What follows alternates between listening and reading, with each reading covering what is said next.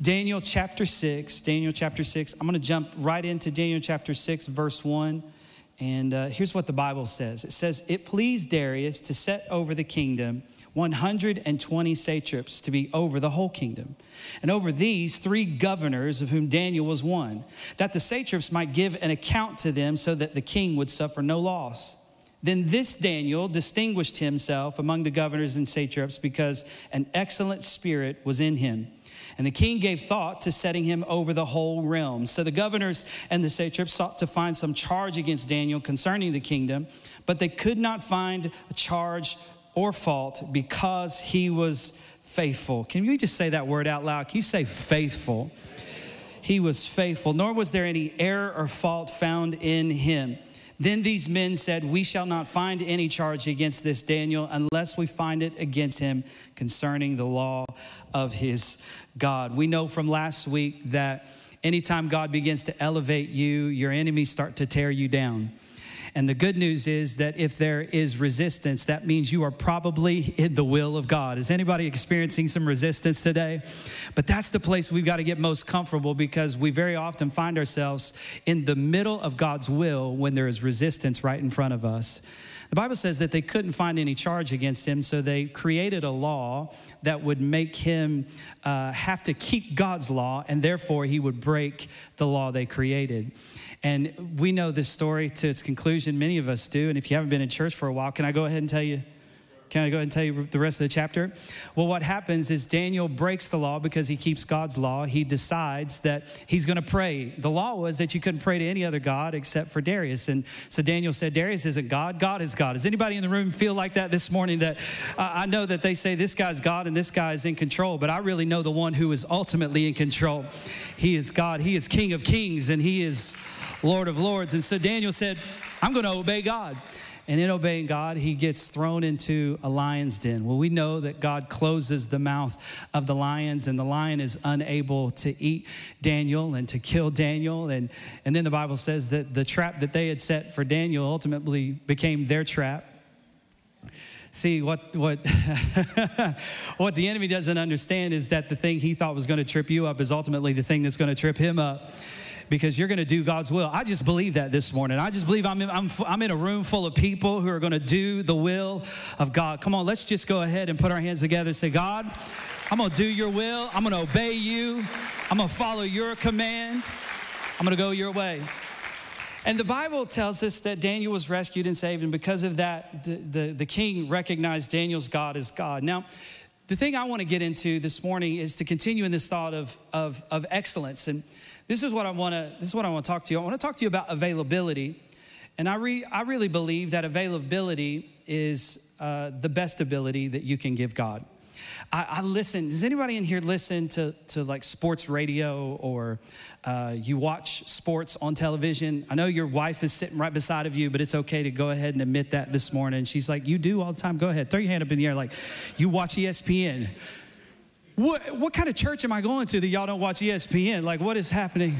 Maybe you watch Fox Sports. Anybody watch Fox Sports? I don't know what sports you watch, but I, I watch a lot of sports, and I'm listening to a lot of talk radio right now because football season is upon us. Is there anybody excited because football season? is upon us. I'm excited because football season is here because that means that I don't have to watch meaningless baseball games anymore. I can watch meaningless preseason football games are better than regular season baseball games. Amen. Anyhow, that's, that's, my, that's, that's my feeling.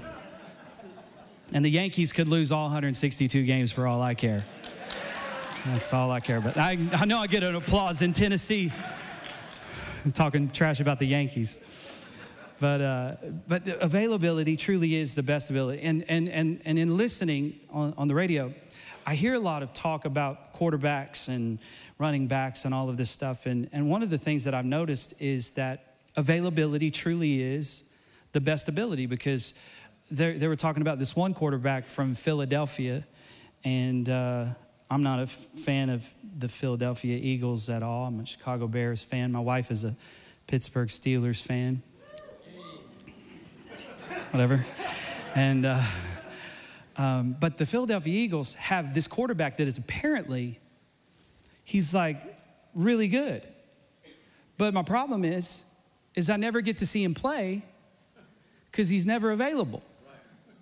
And the other day they were talking on, on, on, on the radio and they were saying that, that, uh, that this guy, Carson Wentz, is a better quarterback than Dak Prescott.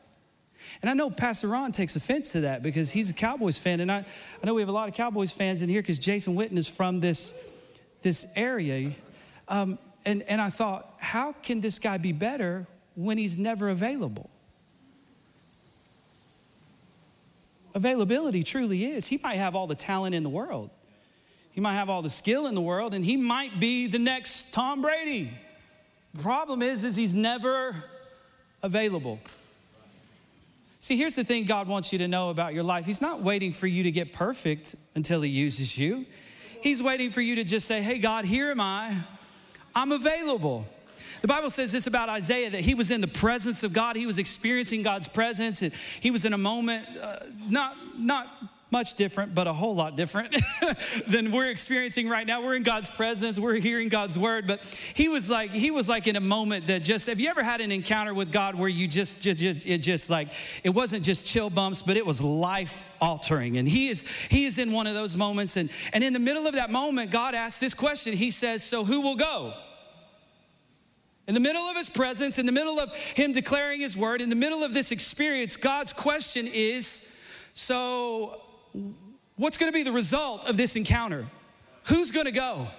And Isaiah says, Here am I, send me. Do you know that the reason we do all of this the reason this building is here, the reason these seats are in here, the reason I'm doing this right now, the reason we sang the songs we just sang, we just sang is not so that you could feel a goosebump, even though that's fun. It's not so that you could just feel something. It's so that when you get to the end of this, you are asking and you are asking this question. God, I'm sorry, but God is asking this question of you, and you are making this statement Here am I, send me.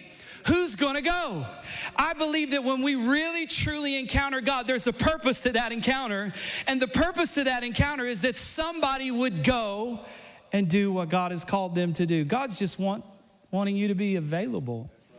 Available. You're waiting until you pull it all together and you get all the strings tied and everything gets together and you're waiting for your circumstances to line up. And God is just saying, I want you to be available. And where do I go?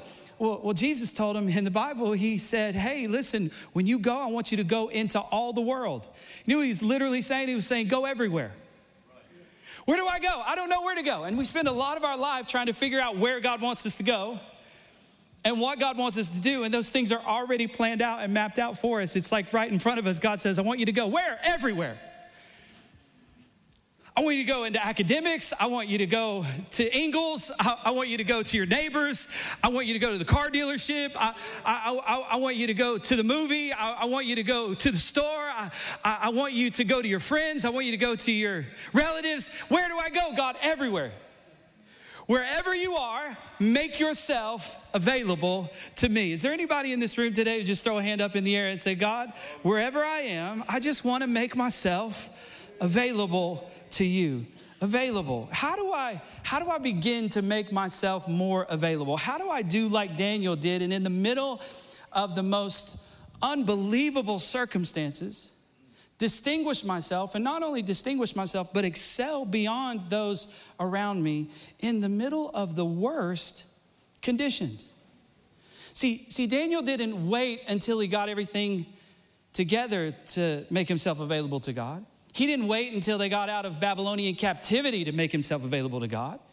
He said, God, right here in the middle of Babylon, right here in the middle of the worst situation of my life. I'm not waiting to get out of prison to make myself available. I'm not waiting to get out of my circumstances to make myself available. Right here, when I, I should be selfish, I'm gonna be selfless and I'm gonna make myself available to you. Is there anybody in something bad right now? Anybody going through a difficult situation? Do you know what God wants from you? He doesn't want you to wait until you're through it to make yourself available. He wants you to right now in the middle of it say, God, right here in the middle of my bad marriage, I'm available. God, right now, here in the middle of his job I hate, I'm available. How much could we change the world if we stop waiting for our world to change? I just saw John Mayer on uh, Friday night. If we would stop waiting on our world to change, but we would begin to change the world we are currently in. God, I'd make myself available if I could get my finances together. No, God says, while your bank account is empty, are you available? I'd make myself available, but I got to get all my relationships together. God said, no, while your relationships are bad, can you make yourself available? So let me talk to you just for a moment about availability and how to. Last week we talked about how to how to cultivate a spirit of excellence. Today I want to talk to you about how to how to cultivate availability in your life. One of the first things I see in the New Testament is Jesus is as he's approaching his disciples that would eventually change the world, he, he goes to them and he, he asks them to follow him. When he asked them to follow him, the Bible very often says that they dropped everything and followed after Jesus. They left everything and followed Jesus. They walked away from it all and followed Jesus. Man. How, how incredible is it that people would leave everything to follow someone? Someone they barely knew.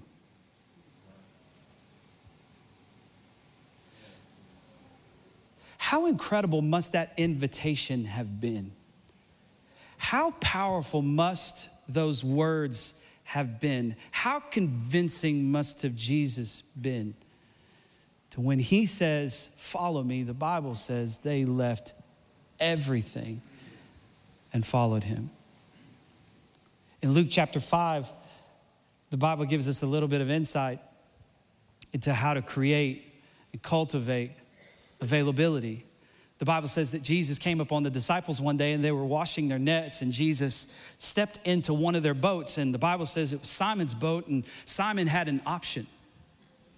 Simon could have said, Hey, uh, get out of my boat.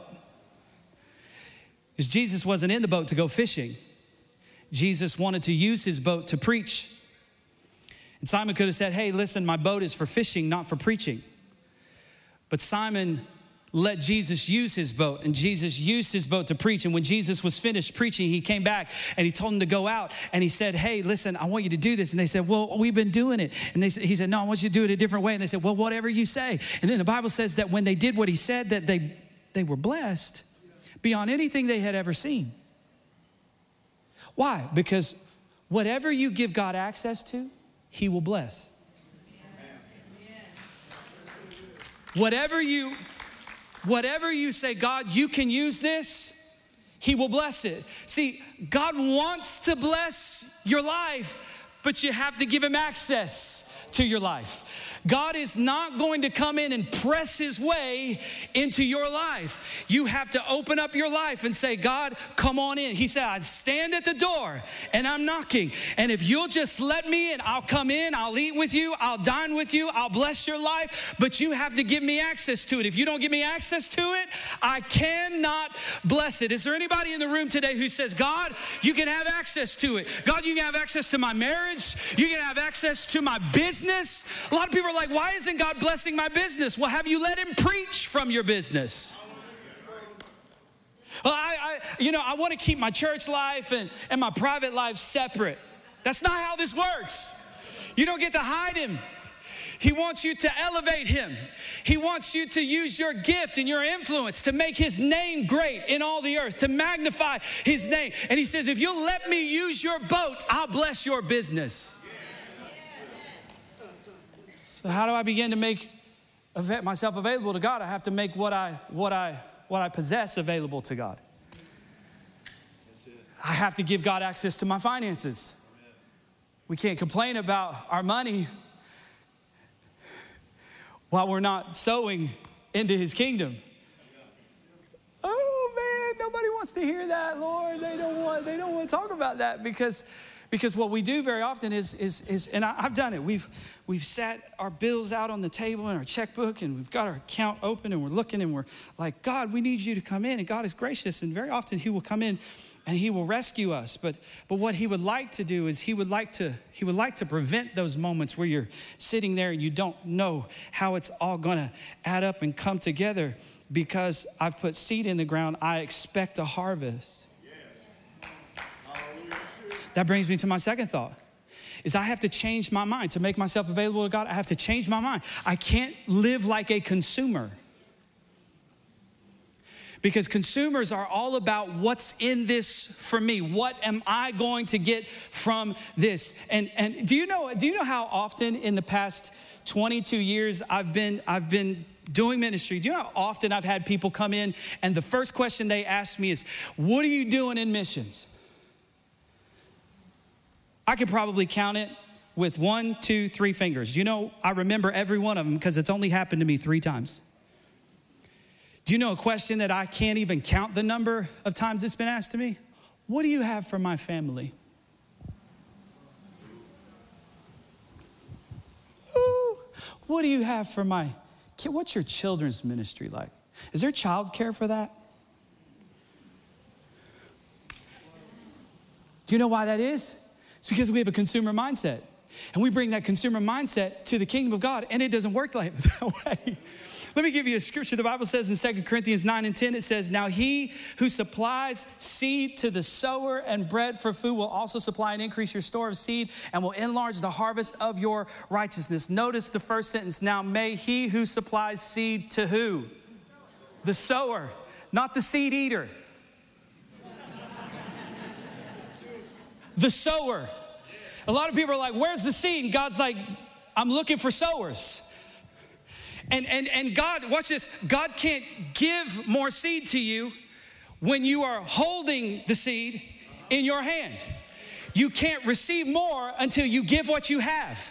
You can't receive what God wants to give you with your hands closed. You can't receive what God wants to give you while you're holding closely to the thing that you want to hold on to. And God says, in order for you to see what it's capable of producing, you have to trust me and put it in the ground. And when you put it in the ground, watch what I'll do. I'll I will increase the fruits of your righteousness. I, what, I, there's a scripture in Isaiah. Let me, let me make sure. I, I think I wrote it down. Yes, Isaiah 30 and 23. He says, Then he will give you rain for the seed which you will sow in the ground. Do you know the rain only comes because the seed is in the ground?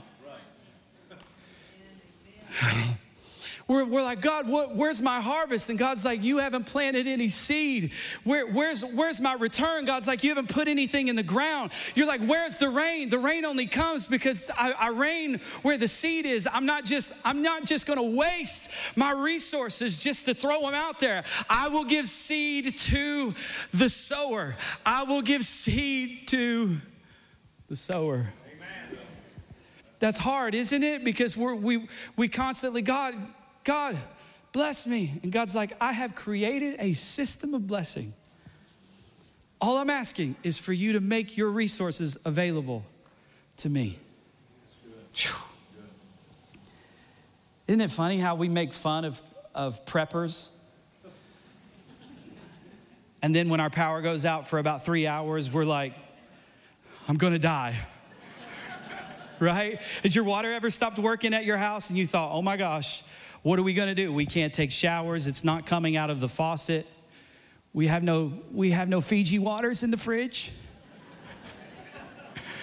and then all of a sudden, those people that you were making fun of with the water in their basement, you're like, where, did, where, where was their house again? Where do they live again? That guy that's got the bunker you know what I'm talking about? And he's down in his bunker and he's getting meals together and he's prepping and all this stuff. And you're like, what a, what a, what a dummy. What's crazy? These people are out of their minds. And then like the power goes out. And you're like, maybe, maybe I should have put something in the ground. Maybe, maybe I shouldn't have spent that increase that came into my life maybe I needed to sow it. Joseph did it this way. The, the Bible said that Joseph interpreted a, a vision that the king had, and the vision was this that there were going to be seven years of plenty and then seven years of famine. Joseph said, So, what we're going to do is we're going to take the seven years of plenty and we're going to put enough to the side and we're going to sow enough while it's while the ground is producing that we're going to have plenty in seven years of famine. what if we've been doing this all wrong? What if, what if the tax refund we, we got in April wasn't for a, another big screen television? What if it was an opportunity for us to sow? So that now here we're, what are we? We're in, we're in August and I'm having a hard time paying my car payment. So, but I wouldn't have if I wouldn't have wasted the increase. See, here, here's, here's the way the believer sees increase. The believer sees increase as an opportunity to give. See, because when I give, I don't give to get, I give to give again.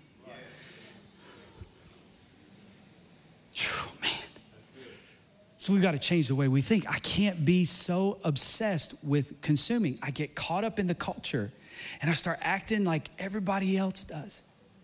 God is like, that's, you can't be available to me when you're in extreme debt.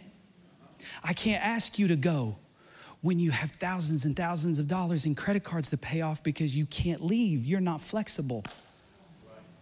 You, you, can't, if God called some of you to, to, to plant a church or to leave where you are, you couldn't do it. Why? Because you're so trapped, because you're in so much financial strain that you can't move. And God's like, you're not available because you're trapped. You're not available because you're a consumer. I need you to change your mindset. I need you to start giving. So, how do God, God, how do I get out of this consumer mindset? I just start giving. I just start sowing whatever I have. See, when the when the buckets go by, I'm not like, oh gosh, another bucket, another offering. You know what I see it as? I see it as as soil. It's an opportunity for me to sow a seed into the future that God has for me, into something that I'm gonna need, not just today, but down the road. God knows that I'm gonna need something in 2020 that I don't have access to today. So I put something in the ground because whatever you sow, it always produces more. Why? Because there's more seed in what, what comes out of the ground. So I keep sowing and I keep giving and I keep giving. No matter how big or small it is, I just keep giving. And here's the thing that I love about our church. I love this about our church that we're no, I've never had to get up and manipulate this church into giving for whatever it is, missions to, to, to a, a project we were going to do. Why? Because this is the thing. If the soil is good, people will want to plant there. See, if somebody drove by your house and you were like, hey, plant, you can plant something in my, but everything in your, in your yard is dead, Nobody wants to plant there. So we don't manipulate people into giving. We don't control people into giving. We just create and cultivate good ground so that when somebody drives by, they're like, oh my gosh, they're flourishing. Oh my gosh, they're thriving. Oh my gosh, that is green. That's a place I need to plant something in. Whew. Man, so we can't see increase as an opportunity to buy more. Increase is an opportunity to sow more. Third thought is this I create and I cultivate availability by building a room for God. Building a room for God. It's amazing to me that when Jesus comes on the scene, the Bible, the Bible says there was no room for him in the end. They, there wasn't room there. And I'm thinking, God, like, he was the lamb slain before the foundation of the world. Like, the least you could have done is called ahead and made a reservation at the hotel. like, right? But I, I think this is God's intention in there being no room for Jesus and even Jesus being rejected by his own. I think the point God is making is I don't make space for me, you do. I don't adjust my ways for yours, you adjust your ways for mine. You make a room for me. You make a place for me. In 2 Kings chapter 4, there's a woman who, uh, the prophet Elisha, he's visiting her house often. And one day she turns to her husband, she says, Hey, this prophet is coming through and he's really blessing us, and we should do something. Like, how about we create a, a room? Let's, let's add a room that, that he, can, he can sleep in so that when he comes, he's got his own space, his own, his own bed, his own couch. He can sit there and he can relax from all of his travel. And let's bless him that way. He's been so good to us. Let's do that. The Bible says that one day, her and the prophet are talking. He looks at her and he tells her, Hey, you're gonna have a child. And she's like, Don't mess with me. I've been thinking about this. I don't don't don't mess with me. And he said, No, you're gonna you're gonna have a have a child. And so she eventually has this child, but the child grows, and one day the child is outside and and dies. The Bible says that she takes her child and she takes him and she puts him in the room that she made for the prophet. And then she runs to the prophet and she says, Hey, um, my son is dead, and this whole situation happened because of you. So you're coming with me, and we're gonna figure something out. So he follows her back to the house, and he finds the boy laying in the room that she had built for him. And in that room, the Bible says he lays on that boy. He begins to breathe on him. He begins to look at him eye to eye. I mean, he's literally laying on top of this boy. And the Bible tells us that breath comes back into his body. He is raised from the dead. And watch what happened. When she made that room, she thought she was making a room for the prophet.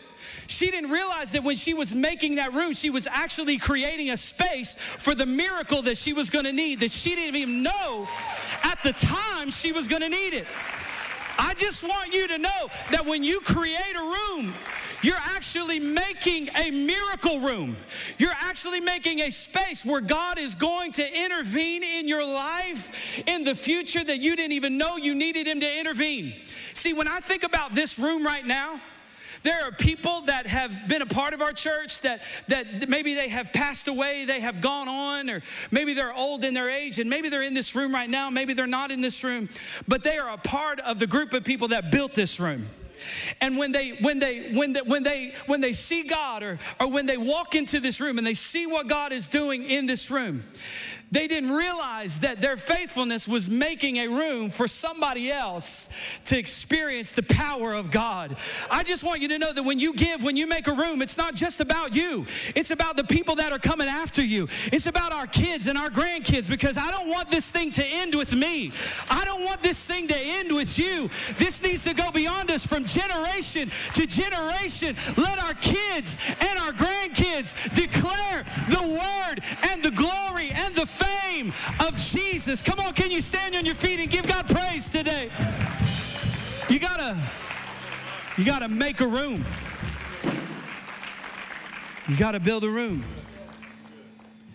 2 Samuel chapter 7, David said, God, I want to build you a house. God said, David, it's not for you to do, your son is going to do it. But I want you to know that because your desire was to build me a house, I want you to know this I'm going to build your house. Isn't that a powerful thought? All we need is a desire to build God's house, and God says, Hey, because you wanted to build my house, I'm going to build your house. My dad, as I was growing up, gave so much uh, to make possible what we see today. He sacrificed so much. And some people have, throughout the years, I've, I've never understood this. I've never understood people who think that serving God is taking away time from your family. I've never understood that, that the first thing people do when they get stretched for time is quit serving God. They keep working, but they stop serving. The, the thing that's causing you anxiety and fear is not God's house. The thing that is causing you stress and pain is not the time and the work you do for the Lord, it's the stuff you do for self. serving God, being in God's house. And one of the things that my parents did was like, if, if they're gonna be at church, we were gonna be with them. If we're gonna go serve, you're coming with us. We're gonna serve together as a family. I just never, I, I never had this mindset in my life that God's house was a problem or it was asking too much or God wanted too much from me. I always had this mindset that my God, I love the dust in God's house. Like I love, I love these carpet squares. I, I, I, I love that door over there. Like that door matters to me. If you walked up and you tried to break that door, I'd get angry with you because that's God's door. I love that door. And some of you are like, that's weird, but I'm serious. God's house, it, it matters. David said, I want to build your house. God said, I'm going to build your house. This last thought I want to share with you, I'm going to have to move through quickly, but this, this last thought is very important. To really make myself available to God, I have to, I have to settle the offenses that are in my life. Because it's hard to make myself available to God when I'm offended. And here's the thing God wants to get something into your heart, but when you have an offended heart, can't get it to you. It's, that's why when I was talking today, there are certain points of the message that some people just shut me off because if I start to talk about finances, you've been wounded there, so you shut down and you can't receive. And God's like, I want to give you a gift. I want to speak life into your finances, but you won't be able to receive it until you stop being offended. there, there are some people that are single, and when they find out, they find out you're doing a marriage series, or they avoid the entire month of February altogether. It's like, I'm not going to church in February because they're going to be talking about love because I'm single and, or, I, or, I, or I'm lonely or I've been divorced and I'm, a, I'm offended.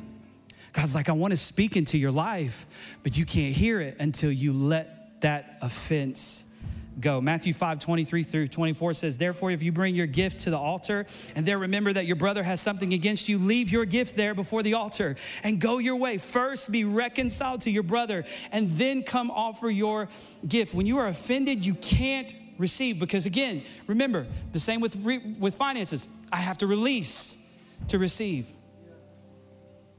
Some of you, it's so hard for you to stay happy because it's so easy for you to get offended.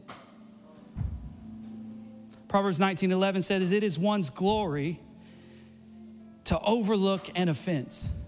The word glory there just means splendor, radiance, fame, honor.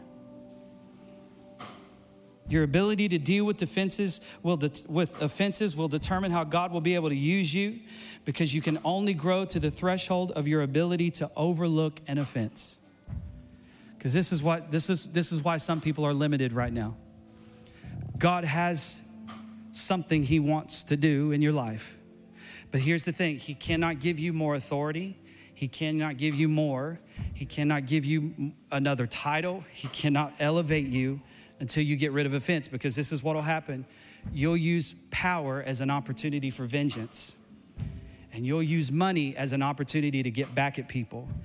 And God wants you to get all of that mission in your life to get revenge out of you. And when you get that out of you, He can give more to you because more is more is a trust. Authority is a stewardship. That's why God could elevate Joseph, even though he could have been offended by his brothers. He could have been offended by Potiphar. He could have been offended by the man that forgot him when he got out of prison. He could have been offended a lot. But when he got to the end of his life and he's looking at his family, he's saying, Listen, you might have meant this for evil, but God meant this for good. He meant this so that I could be in a position to save your life. You thought you were hurting me, but God was elevating me. I just want you to know today that whatever is coming into your life, you need to be able to say, God is going to use this for my good. You might have been trying to hurt me. You might have been trying to harm me, but God is trying to bless me. God is trying to move me into another level in my life. God is trying to promote me. God is trying to elevate me so that I can bless people. And if I will use my authority as a way to bless people and not hurt people, you can't stop me. You can't stop me. So I've got to let that go. I don't know what you're hanging on to today. I don't know who you're mad at that you just want to stay mad at. I don't know who hurt you that you just want. If you heard bad news about them today, you would be thankful and happy. That person, you need to let that thing go in the name of Jesus. Come on, let's bow our heads today. Father, in Jesus' name, availability is the best ability we can offer you. And today, God, I want to say I'm available there are so many things sometimes that are keeping me from being available. And I don't want those things to uh, keep me from saying, Here am I, send me. So, God, I repent today for falling short. Nobody in this room is has always done it all right all the time. Everyone in this room has fallen short. So God, we just declare today that we repent and we we say, God, with a with a hopeful heart, I'm available. Help me to stop consuming start sowing. Help me to help me to let go of the people and the things that have offended me and hurt me. Help me so that I can move into the future that you have for me. In Jesus' name I pray.